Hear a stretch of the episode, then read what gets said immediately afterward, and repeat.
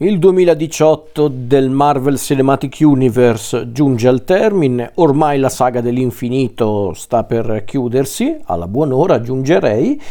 e la Marvel decide appunto di chiudere il 2018 dopo un film di origini eh, che ha avuto un grandissimo successo di pubblico e anche di critica in certi luoghi del mondo, che è, che è appunto questo film Black Panther.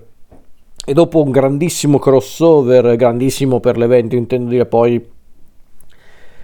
la qualità del film è quella che è, però eh, un altro grande successo che appunto è Avengers Infinity War, ecco che la Marvel eh, decide di chiudere il 2018 preparando gli spettatori sì all'ultimo atto della saga dell'infinito, ma senza sganciare eh, una bomba clamorosa, perché infatti arriva nel 2018 non il seguito di Avengers Infinity War, neanche un film davvero importante per il futuro del Marvel Cinematic Universe, ma bensì un seguito. Per la precisione, il seguito di Ant-Man, anche stavolta diretto da Peyton Reed, sceneggiato da Chris McKenna, Eric Sommers, Andrew Barrer, Gabriel Ferrari e Paul Rudd eh, stesso, il, il protagonista, ovvero Scott Lang. E il film in questione è Ant-Man and the Wasp film che appunto eh, rappresenta il seguito di Ant-Man del 2015, quindi anche stavolta abbiamo come protagonisti Scott Lang, Paul Rudd e Hope Van Dyne Evangeline Lilly che uniscono le loro forze per eh, diciamo aiutare anche stavolta il personaggio di Michael Douglas, Harry Pym, perché a quanto pare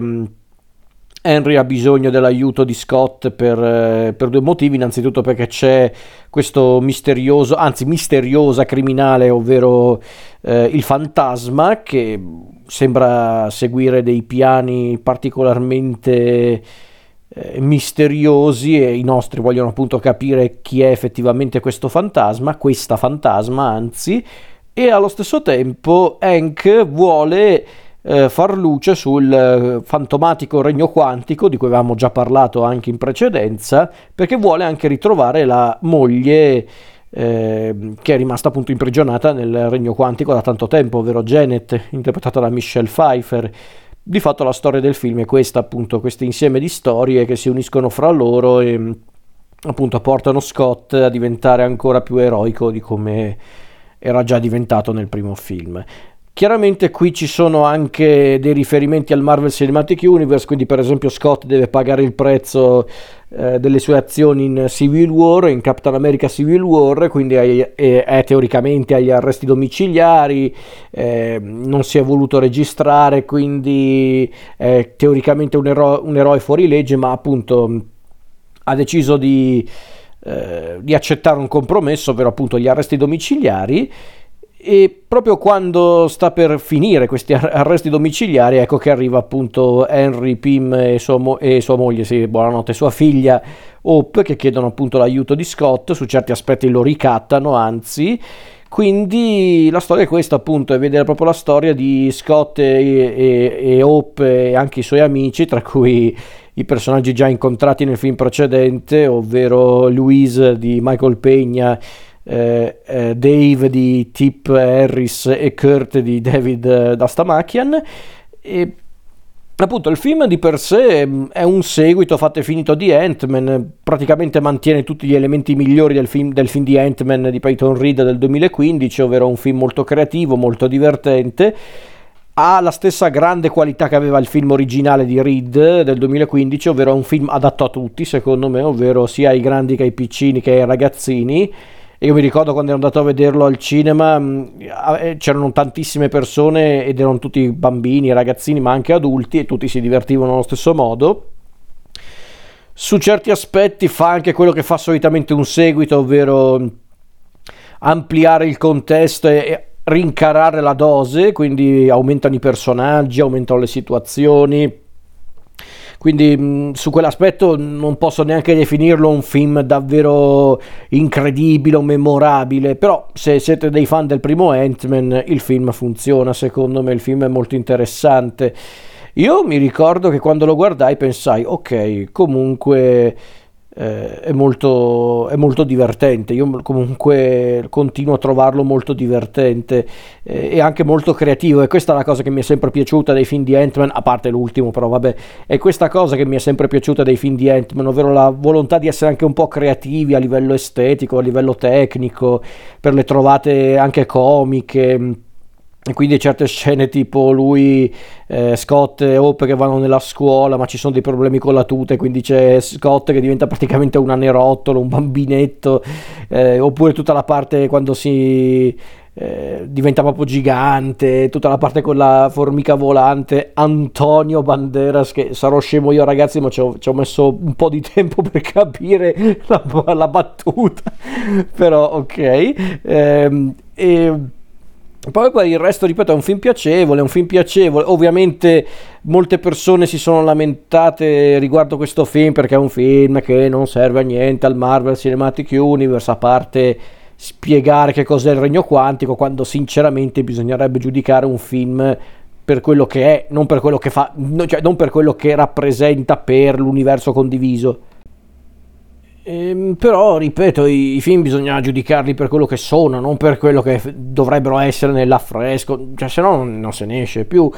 Come film, per di più come seguito di un film, secondo me Ant-Man and the Wasp funziona perché, ripeto, mantiene tutte le qualità del film precedente. Secondo me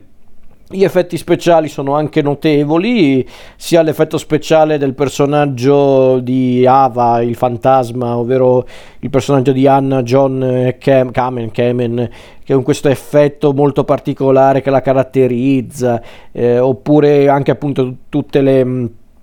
Eh, tutte le parti legate agli inseguimenti, a quando Scott usa la tuta, insomma, su quell'aspetto Ant-Man and the Wasp eh, non è da meno rispetto al film precedente i personaggi nuovi inseriti nella storia posso essere d'accordo che non sono particolarmente incisivi, nonostante siano interpretati da attori molto in parte, perché abbiamo Lawrence Fishburne nei panni di Bill Foster, eh, abbiamo appunto Anna John Kamen nei panni del fa- dell'antagonista di turno, ovvero il fantasma, personaggio che ripeto a livello estetico è davvero notevole ma mm, sì forse potevano approfondirlo ancora di più anche se in realtà ha un suo percorso. Però per esempio c'è anche mm,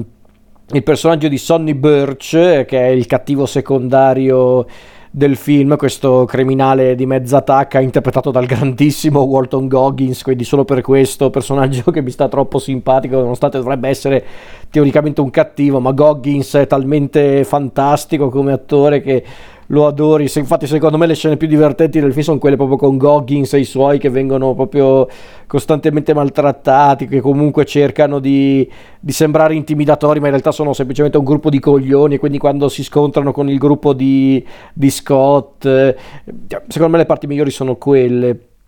in tutta sincerità, ma, ma, per dire ci sono dei momenti che onestamente mi hanno fatto ridere anche di gusto, per esempio anche il personaggio che avevamo già incontrato nel film precedente, quello di Bobby Cannavale, il personaggio di Jim, il, il nuovo, cioè il nuovo, il marito attuale di Maggie, l'ex moglie di Scott, cioè, il personaggio di Bobby Cannavale che nel primo film maltrattava Scott, lo guardava con un po' di disprezzo, anche se poi comunque nel corso del film capiva che Scott era un bravo uomo che stava solo cercando di ricostruire la propria vita. Qua invece Jim è quello più solidale con Scott, quello anche più affettuoso. Ci sono quelle scene quando Scott finalmente torna, cioè torna a casa, nel senso può finalmente muoversi liberamente, quindi torna da casa per festeggiare con... Eh, con appunto sua figlia Cassie e, appunto il personaggio di Judy Greer e poi a un certo punto arriva Bobby Cannavale tutto allegro che, che lo abbraccia come... non lo so, a me basta poco evidentemente, però mi fa ridere. E, ehm, ripeto, il film in sé è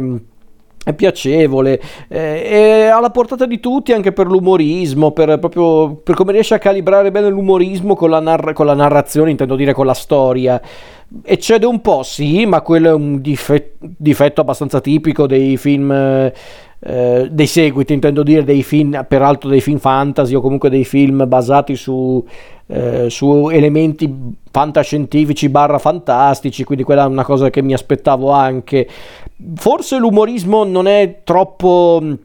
eccessivo perché molti hanno detto è eccessivamente comico, è eccessivamente ironico, l'umorismo Marvel comincia a stancare, ma il problema è che molti secondo me non hanno capito che Secondo me il problema non è neanche tanto la presenza dell'umorismo in questi film, ma deve essere contestualizzato e, ed è quello il problema secondo me che hanno in tanti, me compreso, con l'umorismo in certi film della Marvel, perché a volte davvero non serve. Cioè quando io vedo le, le battutine, che so, se sono pochissime, in, eh, in Black Panther per esempio, lì mi danno fastidio perché il resto del film non è così cioè, Black Panther non è un film che si prende poco sul serio, anzi, e quindi quando vedo quelle sequenze un po' sciocche con il rinoceronte o quelle battutine dove c'è Challa che è in imbarazzo perché incontra la sua ex ragazza, lì onestamente mi cascano un po' le braccia. Ant-Man che è un personaggio già di per sé un po' brillante e simpatico e lo stesso film di Ant-Man del 2015 non era un film che si prendeva eccessivamente sul serio anzi quindi in tutta sincerità che abbiano voluto rincarare la dose anche su quell'aspetto non mi ha dato fastidio. Forse a volte eccedono non dico di no perché perché forse mh, quella scena dove c'è praticamente Janet, il personaggio di Michelle Pfeiffer che comunica con Hope e Hank utilizzando però il corpo di Scott e quindi abbiamo un po' Rad che praticamente fa la donna in pratica perché appunto teoricamente in quel momento è Janet che prende il controllo del personaggio di, di Scott. Cioè io la scena l'ho anche capita farebbe anche ridere secondo me ma forse li calcano un po' la mano perché dovrebbe essere teoricamente un momento emozionante dovrebbe essere anche un momento un po' tenero ma con questa idea un po' cretina diventa una roba anche un po' comica volutamente credo anche anche in parte, ma forse gli avrebbero dovuto ecco, calibrare un po' meglio la cosa. Eh, forse anche uno di quei casi di film che complica anche troppo la trama su certi aspetti, neanche troppo in tutta sincerità, ma forse sì, forse davvero mm, potevano anche essere un po' più equilibrati su quell'aspetto, però l'ho visto più volte il film, considerato che dura quasi due ore, io sinceramente quelle ore non le ho sentite in tutta sincerità. Non mi ricordo come andò onestamente al cinema, ma credo andò bene, ma non benissimo. Anche perché a dire a tutti i film di Ant-Man non è che hanno mai brillato a livello economico tra i film del Marvel Cinematic Universe, il che un po' mi dispiace perché io onestamente preferisco questi due film, due film, perché io Quantumania non lo, non lo tengo in conto. È un po' un peccato perché io preferisco questi due film di Ant-Man rispetto appunto ai, ai, ai, baracconi, ai baracconi, ai ai film fracassoni degli Avengers che saranno anche divertenti quanto volete, ma secondo me hanno un valore cinematografico abbastanza discutibili. Questi film invece tutto sommato i film di Ant-Man si reggono in piedi da soli. Sono film che ti puoi guardare anche senza aver visto il Marvel Cinematic Universe. E mia madre, per esempio, che, che lei non è una, una, spettatrice fissa del Marvel Cinematic Universe, anzi, su certi aspetti lei neanche sa cos'è effettivamente il Marvel Cinematic Universe. Sa, sa giusto qualcosa perché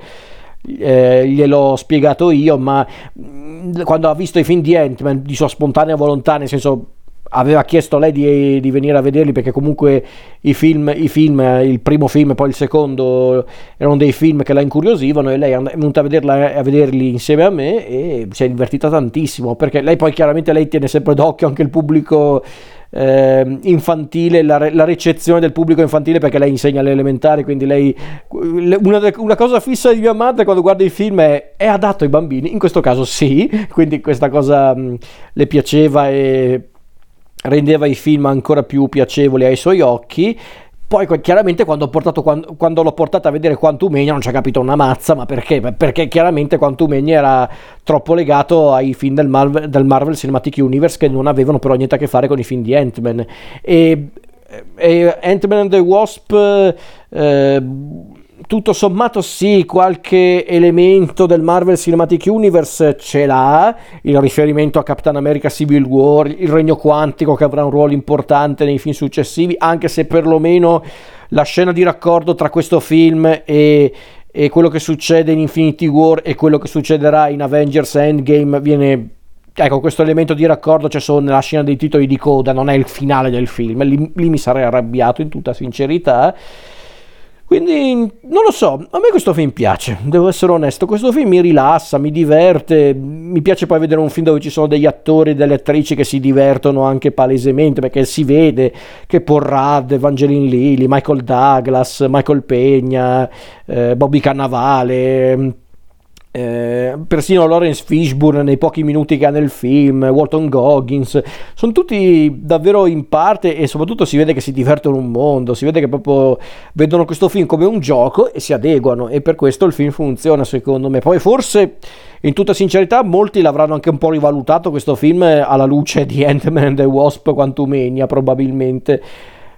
ma io onestamente non l'ho mai disprezzato perché lo dico, molti disprezzavano fino a qualche tempo fa eh, Ant-Man and the Wasp perché dicevano che era un film inutile perché, ripeto, c'è stato quel periodo dove gli spettatori più accaniti del Marvel Cinematic Universe giudicavano negativamente un film soltanto per i legami che aveva con i crossover, quando sinceramente queste persone evidentemente non hanno mai capito una mazza del cinema, però vabbè,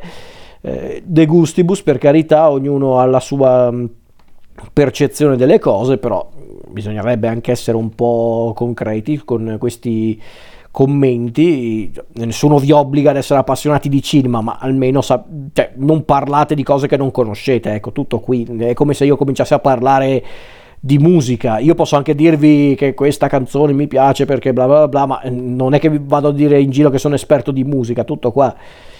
un po' di, di, onestà non farebbe male. Però vabbè, a parte questa tirata un po' polemica, il film mi piace, il film mi piace, lo trovo molto simpatico e rilassante. Chiaramente, anche se vogliamo parlare solo del Marvel Cinematic Universe, c'è anche di meglio, ma in tutta sincerità,